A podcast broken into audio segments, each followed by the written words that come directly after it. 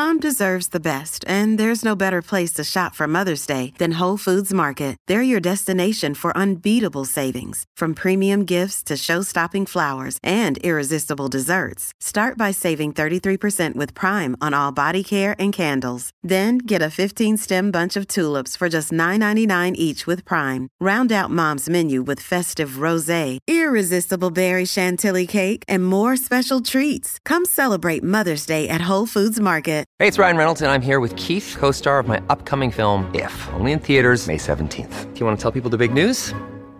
All right, I'll do it. Sign up now and you'll get unlimited for $15 a month and six months of Paramount Plus Essential Plan on us. Mintmobile.com slash switch. Upfront payment of $45 equivalent to $15 per month. Unlimited over 40 gigabytes per month. Face lower speeds. Videos at 480p. Active Mint customers by 531.24 get six months of Paramount Plus Essential Plan. Auto renews after six months. Offer ends May 31st, 2024. Separate Paramount Plus registration required. Terms and conditions apply if rated PG. Another day is here and you're ready for it. What to wear? Check. Breakfast, lunch, and dinner? Check. Planning for what's next and how to save for it? That's where Bank of America can help. For your financial to-dos, Bank of America has experts ready to help get you closer to your goals. Get started at one of our local financial centers or 24-7 in our mobile banking app. Find a location near you at bankofamerica.com slash talk to us. What would you like the power to do? Mobile banking requires downloading the app and is only available for select devices. Message and data rates may apply. Bank of America and a member FDIC. Welcome to the New Books Network. Confounding, exhilarating, and contagious. Emotions matter, and so does applying emotional intelligence. Welcome to Dan Hill's EQ Spotlight, the podcast where emotions rule. Whatever the topic, how do hearts and minds collide? Find out with your host, a college professor turned globe-trotting EQ entrepreneur. His mission? Each week, Dan joins prominent authors in decoding how emotions drive outcomes and make people tick. Now, on to the show. Hello, everyone, and thank you for joining me for the 68th episode of my podcast, Dan Hill's EQ Spotlight. The series appears here on the New Books Network, which has as its motto, sharing knowledge so people can thrive. Today's topic is Why Are We Still Stuck? I'm joined by Ella Bell Smith and Stella M. Nkomo. They are the co authors of Our Separate Ways Black and White Women and the Struggle for Professional Identity. The publisher is Harvard Business Review Press. Ella is a professor of business administration at the Tuck School of Business. She's also the founder and president of Ascent, leading multicultural women to the top.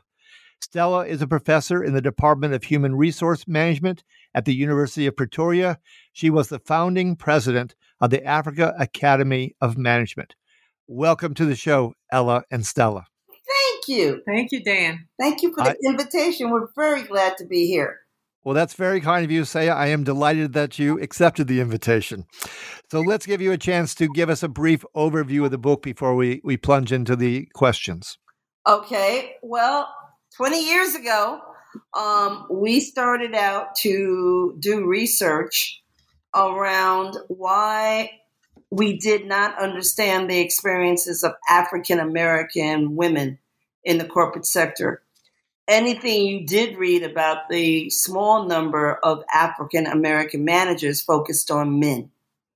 And the literature that was beginning to grow around white women managers um, didn't include black women. Um, breaking the glass ceiling, I think they interviewed one. I think Ann Morrison interviewed one white black woman. Um, so we wanted to number one, we knew they were there, African American women. Um, we wanted to number one tell the story of how women wound up in the corporate sector because women we were still in the age and time period um, in in the 80s when you know many women teachers nurses uh, secretaries uh, human resources, but very few, quote unquote, in bottom line business. Um, so, you know, who are these women and what got them to get there, particularly the African American women? The second thing, once they got into corporate America, how did they navigate? What were their experiences? And then the third thing, what was their relationship with each other? So those were the three areas that we were trying to cover in this book. We interviewed 120 women life history interviews. So an interview would last anywhere from four hours to 12 hours. Um, we interviewed uh, an oversample of African American women because so little was known about their lives. Um, we had a cross race team to do the interviews. Um, so we had a multicultural team to work on it. We got funding from the first the Rockefeller Foundation and then from the Ford Foundation and the appropriate universities where I was, which included MIT and Yale. Um, so that's how we began. Uh, 20 years ago, the book came out, but we started the research a good eight years before that, collecting the data. So that's a little bit of the history of our separate work. Okay, and you've re-released the book now, and I'm interested in the timing. As they say in Hollywood, a movie is always about the era it depicts and the era uh-huh. in which it was made. So why the reissue now? What does it add? I'm not challenging that you reissued it by any stretch of the imagination, but there must be an impetus for why now and why coming back with this. I mean, okay. it still has all its punch, but why now? Why now? Okay, we talk about that in the book. I think the why now is what happened in 2020 with the uh, murder of George Floyd that went viral, and I I call it called attention to that uh, race and racism was still an issue, and so as we began to think about that, you know, I think that the interest is what has happened so far to Black people also in corporate America. To be honest with you, it was not easy for us to get this book reissued because, you know, from our own observations, from our teaching, a lot from Ella's Consulting in the US, we knew that the progress, especially of Black women, had not been what it should have been. But but fortunately, with the murder of George Floyd, I think it placed everything up front.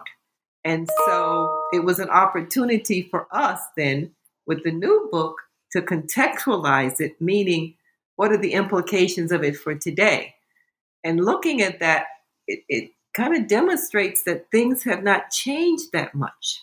And so this imperative now is here's another opportunity for organizations, for corporate America to re to revisit what they've been doing and be perhaps start doing things differently that will really lead to real significant change in the corporate setting, especially putting black women and other women of color into leadership roles.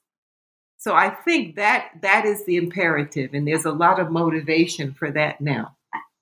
Sure, and I think we've seen, you know, from what happened in Charlottesville uh, to I Can't Breathe. There, there's so much going on here. The, the statistics on the lack of progress and the lack of visibility and bottom line roles for, for women in corporate life, I mean, they're just stunningly low percentages. It leads me to want to ask an, an additional question. Do you have any documentation on how many women of color, particularly African American women, do get I guess I'm going to say half-heartedly recruited by the companies into the companies and then find the reality is unpleasant at best and leave. What kind of what kind of dropout rates are we talking about vis-a-vis retention? The um, the dropout rates are, are pretty high. I would expect um, so. We have them in a book. I don't have them right in front of me, but the dropout rates are are not good. The pipeline is not good at mm. all. Yeah. Um, they're basically in the bottom ranks of the company and they're not advancing. They're not advancing the way that white women are advancing, and even to some degree, black men are advancing. Um, so what happens is the companies recruit them, but then they wind up going to another. For a black woman, she winds up having to go to another company to get the advancement. They often don't get the advancement within their their company. And let me backtrack for one quick second. I think sure. the other reason why this book became um, relevant 20 years is that we had a president named Donald Trump. And I don't mean to get political, but the attack on people, or what I perceive as a Black woman, the attack um, that that administration had on African Americans, particularly African American mm-hmm. women, um, you know, called attention to the fact that we um, still were not in parity, um, not only in the corporate world, but also in society. And I think that's important to, to recognize. Oh no, I, I, absolutely agree. If if I had the ability to add music as part of the intro here, I think I might have played Aretha Franklin's. You know, show, show me a little respect. Oh yeah, you know? I want to see that movie. I want to see. I, I want to see my girl play Aretha. But you're absolutely right. Um, and you know, people realized what what was happening because we seem to be going backwards rather than front front forward with our racial jargon and our racial belief system. Mm. And can I throw in a statistic you want to? Uh, one of, oh, absolutely. oh, absolutely. One of the telling statistics about where we are.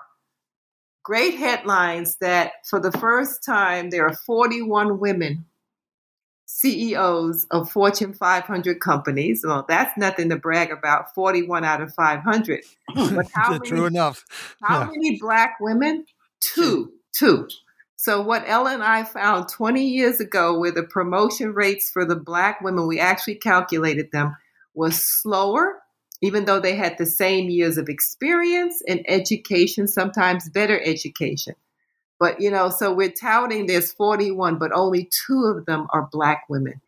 Yeah, one one of the first rules of uh, thermodynamics is that closed systems don't operate well, and that is that is what we're looking at here. It's a remarkably closed system, particularly given the changing demographics, you know, of know. America and uh, you know of the world. I mean, white people are about ten percent of the world's population and uh, no more than that. And yet the CEO list is uh, completely different. But you know what's scary? The yesterday, for example, they put out. Uh, I saw it on some news outlet that for the first time, the well, first time since the 1970s, hmm. the po- number of um, in our population, the number of white people have decreased. And I think there is a fear operating here um, that does not escape the corporate reality either. That yeah. you know, boy, white people are going to be in decline. Um, instead of looking at, well, we're becoming more diverse. Hmm. This gives us more creativity, innovation, more spice, if you will. Um, it's not that a group is going to be wiped out. White people are definitely not going to be wiped out in our society. Not, not at all. But the fear around that, not understanding what power really looks like. Hmm. You're still in all the power. White men are still, many of them, and some white women are still in very, very powerful positions in our country, quite frankly. And our culture is basically built on a, a military, white male, masculine type of cultural norm. So the reality of it is, you know, even though the numbers are changing, that doesn't mean that our society is going to change. But I get yeah, on no, the subject. I'm yeah. sorry. Well, I think yeah. Okay. Go ahead. Sorry. Oh no, go, go right ahead. I, I, mean, I was going to say that I remember Michael Harper, my mentor at Brown University, you know, talking about how you know the corporate ranks were monolithic white men's Because I also contributed to my my uh, forthcoming book, the term diversity, a short white guy in senior management, uh, because that is so often the, the case. Uh, but you know, it is that it is a monolithic look, and so instead of decline, yeah, what what's wrong with a verb like sharing? Yeah, uh, that's the point. That's the point. Yeah. Yeah, and that's the point I want to make. It's not about replacing white men with black women yeah. and people of color. It's about there's space and room for everyone. And by adding that space and adding new voices, new ideas, it will be better for everyone. So it's not a zero sum game, and You're we right. make it a zero sum game. Given the problems that we have in today's global world, climate warming, uh, climate warming. Uh, what else? Mm-hmm. COVID. This is not the first pandemic. The wealth gap. The wealth gap, inequality, health. health. We need all of the talent that people can bring to those problems. And you know, and, and I often think, you know, if I were a white man, would I want the burden of trying to solve these problems? True. Yeah, yeah you're right. Take a load off your shoulders. you know, that you have to be a superhero that's going to single handedly solve all Superman. of these problems. No, that is the wrong model of leadership for where we are today. Yeah. It's the wrong one. Totally agree. So you we mentioned fear a moment ago, and in the Mhm. book, and I think this is courageous and necessary. You, you talk about the negative emotions that occur. Uh, we're talking about the relationship, uneasy as it can be at times, between women of color and white women and their experiences. And you mentioned these negative emotions of competition and envy and jealousy, uh, pettiness, scorn, and so forth. So I, I think it's it, it's a necessary conversation which is overlooked too often. So let's talk about that glass ceiling, which is what white women might experience versus the concrete wall that women of color experience. So both those two experiences, and then the uneasy alliance at times, and maybe a lack of alliance at other times. You know, it's it's interesting. When we wrote this book, um, it was very clear that uh, glass ceiling uh, at least you could see the other side, and the other side could see you. Um, a glass ceiling, there would be one, two, maybe five white women that would break through. Um, they would fall back down. Um, and I can, you know, name different companies where the women fell back down uh, and did not get back up, unlike a white male. Um, but the reality of it is, for black women, nobody sees them they remain invisible. And when they are visible, it's for all the wrong reasons. It's, you know, we can check two box women and, and, and, and race with you. Um, you know, you're still not getting the feedback. You're not getting the sponsor. You're not getting the support. You're not getting the development. You know, I, I teach in many executive programs at Tuck, and I also teach in executive programs at um, Darden. And the minority programs, they're full of people of color. Uh, the regular elite, what I call the elite executive programs, you might have a handful, a small handful of white women. Uh, you might have a black male in there. You, if you're lucky, you have a black woman. Woman, and it's not just at at, at, at Tuck. The reality of it is that black women, women of color, they're not being developed. They question, you know, why is this program so expensive? They do not question sending white men. Um, so when you talk about all those things that are needed for a group to advance, African American women are often denied those things. Now, it's different when a white woman is in a leadership position and she's sitting at the head of the table and she says, Where are the women of color? Which is what Ken Chenault did at American Express oftentimes. We're not doing this meeting unless I see more people of color. The problem is too few white women do that.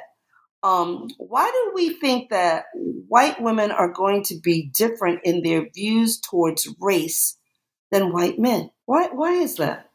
Um, it is a culture. How do I learn about race? How do I learn about difference? White women and white men learn about race and difference very much the same way. So if a young girl, which is in our an example from our book, if a young girl is in the car and she's going from New Rochelle to a father's taking the family to a Broadway play, 10 to 1, they're going to have to drive through Harlem. And what does the father tell the little girl? And her brother, who's also in the car, all right? Uh, close the windows lock the doors. What do they see out the window? A very different reality than the one that they live in. And nobody breaks that down about let's talk about poverty.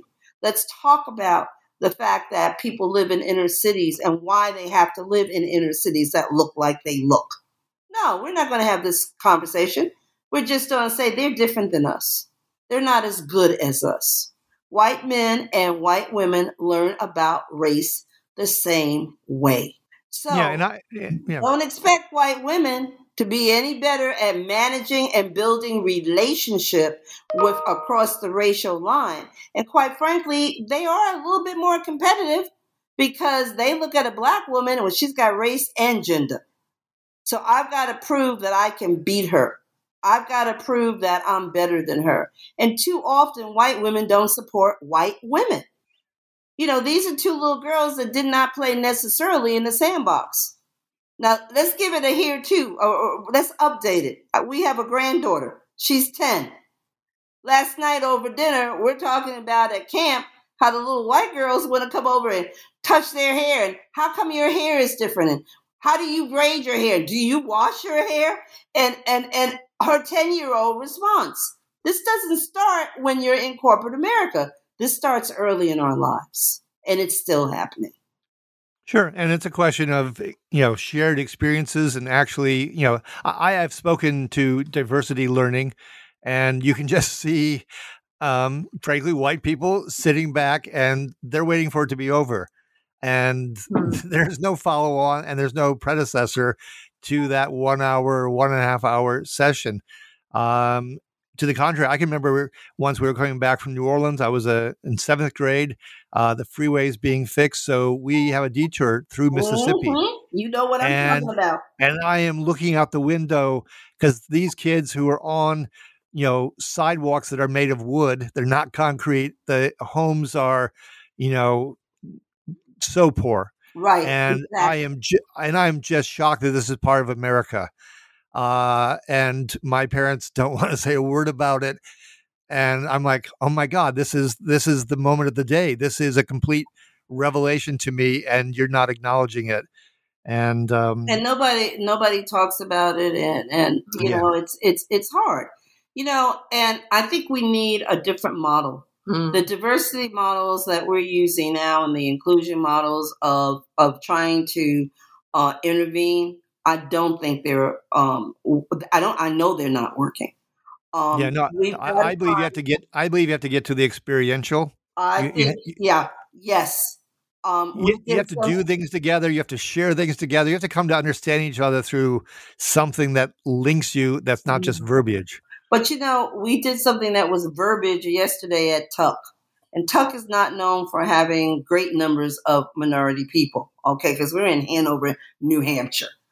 Um, yes. But yesterday, Matt Slaughter, who's the dean, and I, well, actually two days ago, um, we did a session, uh, a three and a half hour session on race, talking about how each of us learned about race, talking about mm. how our relationship, because relationship is key, had developed over the course of us knowing each other. Um, and what we had learned. And we took the students through an experience how did you learn about race? What did your mommy and your daddy teach you? How did you interact? And you know what I learned? If you continue to build on relationship first, then you can begin to talk about dismantling systematic racism and sexism. Mm-hmm. But there's sure. got to be a re- and it's not a kumbaya, it's not an international potluck, it's not here's all the history. You've got to have relationship first to then sure. take the next knowledge. So our next step, we're doing a uh, field trip in December. Guess where we're going? Montgomery, Alabama. Take them to the museums now, the Justice Museum, the slavery, yep. the, the lynching memorial. Now that we have relationship, let's take it to the next level. This has got to be done in an incremental way where people can learn, share their sadness, share their shock, share their anger, share their disbelief, their difference of opinion, if you will, to be able to really do the work that's needed. Mm-hmm. You know, I, I, think that's so valuable. I, I, had spoken to both of you offline and mentioned that uh, my family took me to Dachau, the concentration mm-hmm. camp, when I mm-hmm. was a seven year old boy. And I remember actually having my hand on one of the remaining ovens, and then there was these large blow up photographs with the the mounds of teeth and you know collections of shoes taken from the victims and that experience seared me and changed unfortunately probably how i view human nature and mm-hmm. people who have power and how absolute they can be in their degradation of others but yes the lynching center is something i think we need to you know all sorts of people need to get there Bryan and, is just uh, amazing. He is. Yeah, and what and what you just said about the sharing you know, to me that's a different category than verbiage yep. because you were you were telling stories, you were building relationships, yep. and uh, I've got a PhD in English once upon a time, and we always said, believe the tale, not the teller, yep. because we're not we're often blind to our own blind spots, but the tale has a lot of truth to it. The tale, and and the thing is, who's telling the story?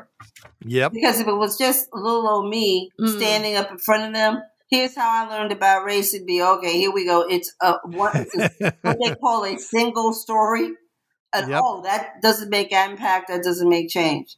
But when I looked at the white men who were coming into our our MBA program, they were looking at Matt like he was a knight. Like, wow, I, you know, they were so impressed with him um, because it was like uh, we don't believe the dean is spending time talking about his personal life. Uh, leadership looks a lot different when you are really doing inclusive leadership yeah. and belonging leadership. It looks a lot different. Sure, and and it has a different feel to it Yes, it does. when it's actually happening. Because we, we don't think our feelings, we feel them, and we're going to sense yeah, there's a difference there. exactly. Yeah. So in your book, I mean, there are, you know, we're not going to be able to give it full justice here in, in our 30 minutes or so, but there is a part of the book that's with flashbacks and flashpoints. Oh, And, you know, you have the voices of all these people that you interviewed. And, uh, you know, if we had 12 hours, we would cover many more stories. But uh, in the time that we do have, I- I think it would be a terrible shame. I'd like to have each of you at least take one person so we don't miss this part of the book Ooh. um, each of you maybe talk about one particular interview or some aspects of it that really resonated for you and and contributed to the book's richness. I got mine. I Okay. have one. Oh, I you don't go have- first. You go first. Make sure it's not mine. Okay, yeah, okay. I don't, I don't think it's yours. The one I remember, you know, because we did a lot of these interviews, we had a team, but I remember the story of, uh, I can't think of the, the center name we gave her. I can think of the real name, which I cannot reveal. But Sure. she, she talked about coming in as a solo, which is still a phenomenon. And she talks about graphically about the first day in her new in the company where she walks into the company cafeteria and she just painted this picture of looking around the room and she didn't see anyone who looked like her and she says it was a room full of stoic looking white men who looked at it looked at her like she had leprosy and she thought Oh. oh my god what have i done and so part of her challenge now is what do I do as the only one of my kind? And the reason I flag that story is there's just too much of that going on where the first, the black woman is still the first person. And I don't think people really understand that experience of being an outsider and Yeah. and what that challenge is for you so you may be well educated but that uh, psychological isolation it's sort of like almost be coming in as an alien. Mm-hmm. And so and she had no one to turn to to tell her okay do this do this. And she said there wasn't a single smiling face who said okay come over here and join us.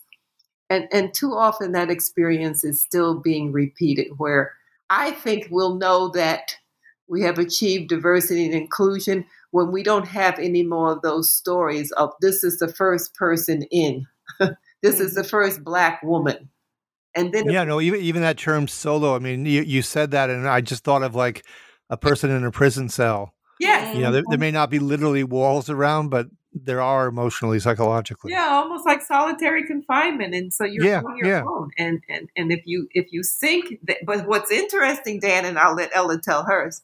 The problem with that solo status we talk about in the book. Okay, but if you fail, everybody notices it, and then they attribute it to every other black woman.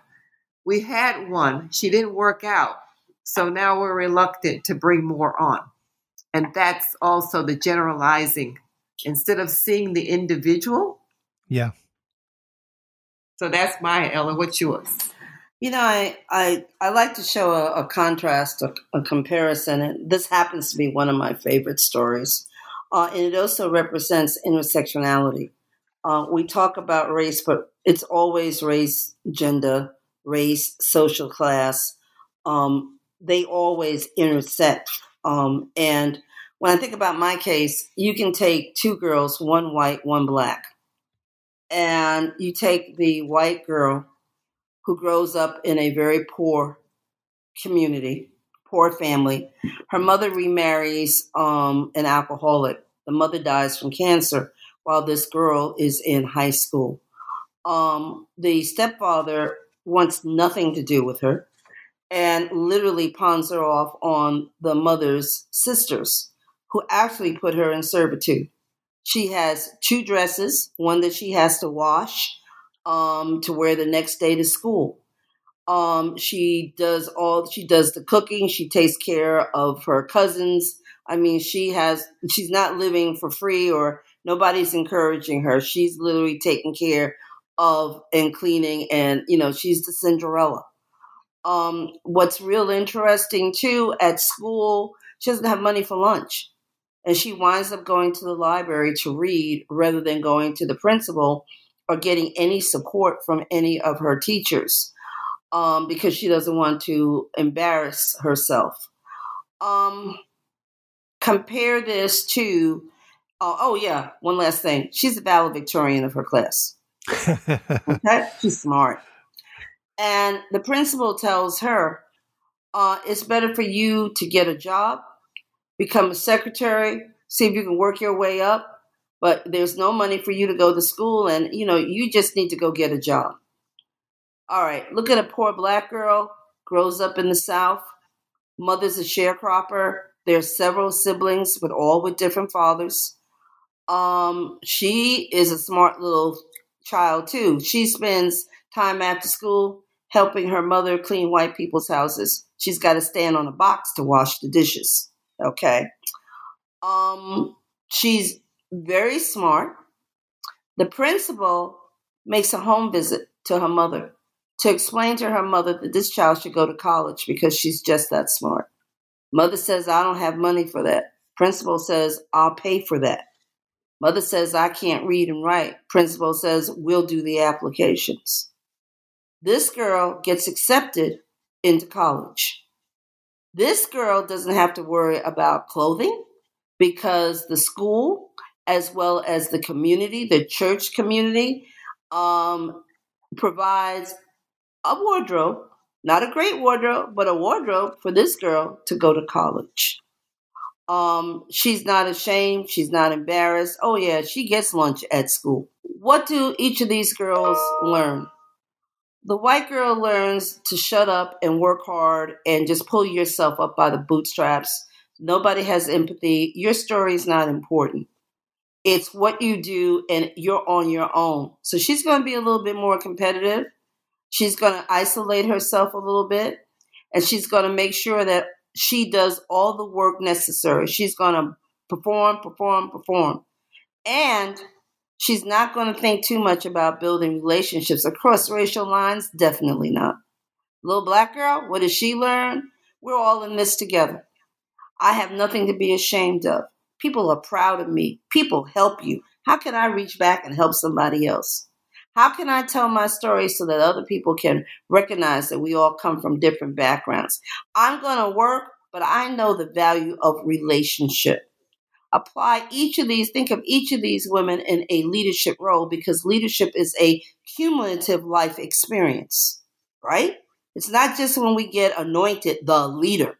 Leadership, the views, the values, what we base our our, our perception of leadership is based on our life experiences.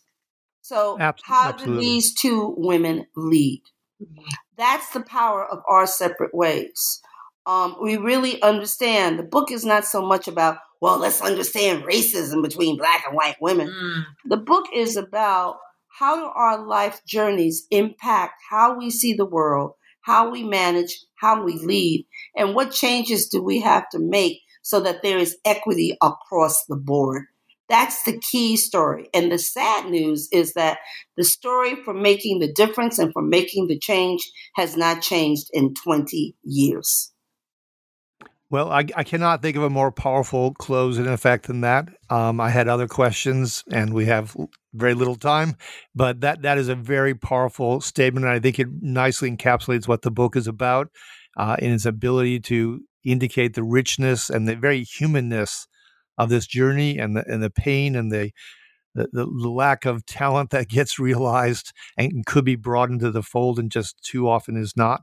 Um, so it, it's this is important stuff. It's important work, and uh, I'm so glad that both of you have done the book and redone the book and don't give up the fight. Uh, so this has been episode number 68. It is Why Are We Still Stuck? My guests have been Ella Bell Smith and Stella Nkomo. They are the co-authors of Our Separate Ways, Black and White Women, and the Struggle for Professional Identity. If you've enjoyed today's show, please give it a rating or review on iTunes. You can check out other episodes by going to my company's website at the obligatory three W's and sensorylogic.com. Or you can go to the New Books Network, look up Dan Hill's EQ Spotlight, and you will see the other episodes. Finally, I like to conclude every episode with an epigram.